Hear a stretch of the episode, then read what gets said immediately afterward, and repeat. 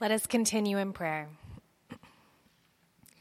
God of provision, we come this morning to this one space to breathe the same air, to sing the same tunes, to ponder the same ancient words. And yet, each of us in this same space has had a different week. And we come here now to acknowledge your presence in our lives and your presence in the lives that are lived very differently from ours. Some of us have come to this space with incredible gratitude in our hearts for family gatherings full of love, joy, and strong bonds. Our cups and our tables have overflowed with such a sweetness this week that we can do nothing but drop to our knees in gratitude for your abundance in our lives.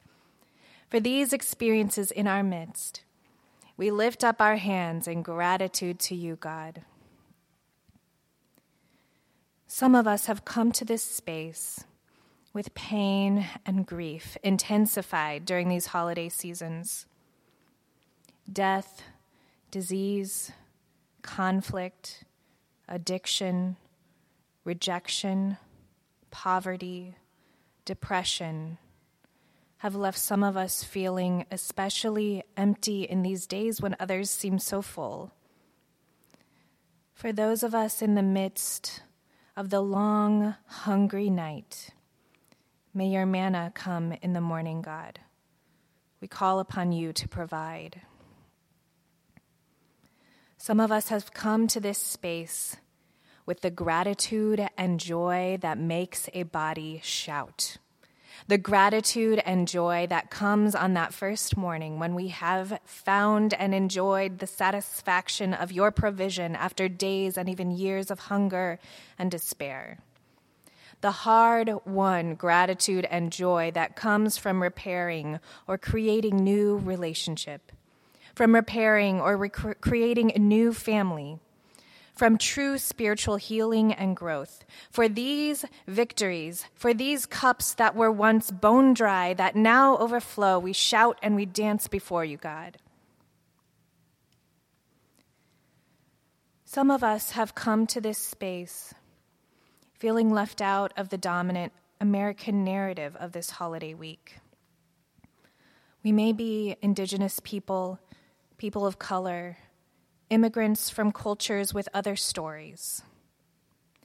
For those of us who call out for solidarity, for recognition, for safety, especially for those whom our nation is harming today through police violence, deportation, and generational trauma, and for those who fear and grieve violence around the world, the Rohingya people of Myanmar and the Sufi community in Egypt.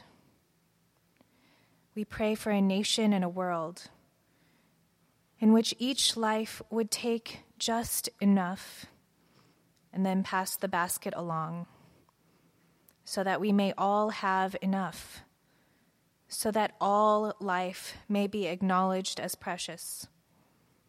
We pray for the provision of all, God. Give us this day our daily bread, and fill every void, every human need this day. We pray in the name of the one who taught us this, our family prayer. Our God, who art in heaven, hallowed be thy name. Thy kingdom come, thy will be done on earth as it is in heaven. Give us this day our daily bread, and forgive us our trespasses as we forgive those who trespass against us. And lead us not into temptation, but deliver us from evil. For thine is the kingdom, and the power, and the glory forever.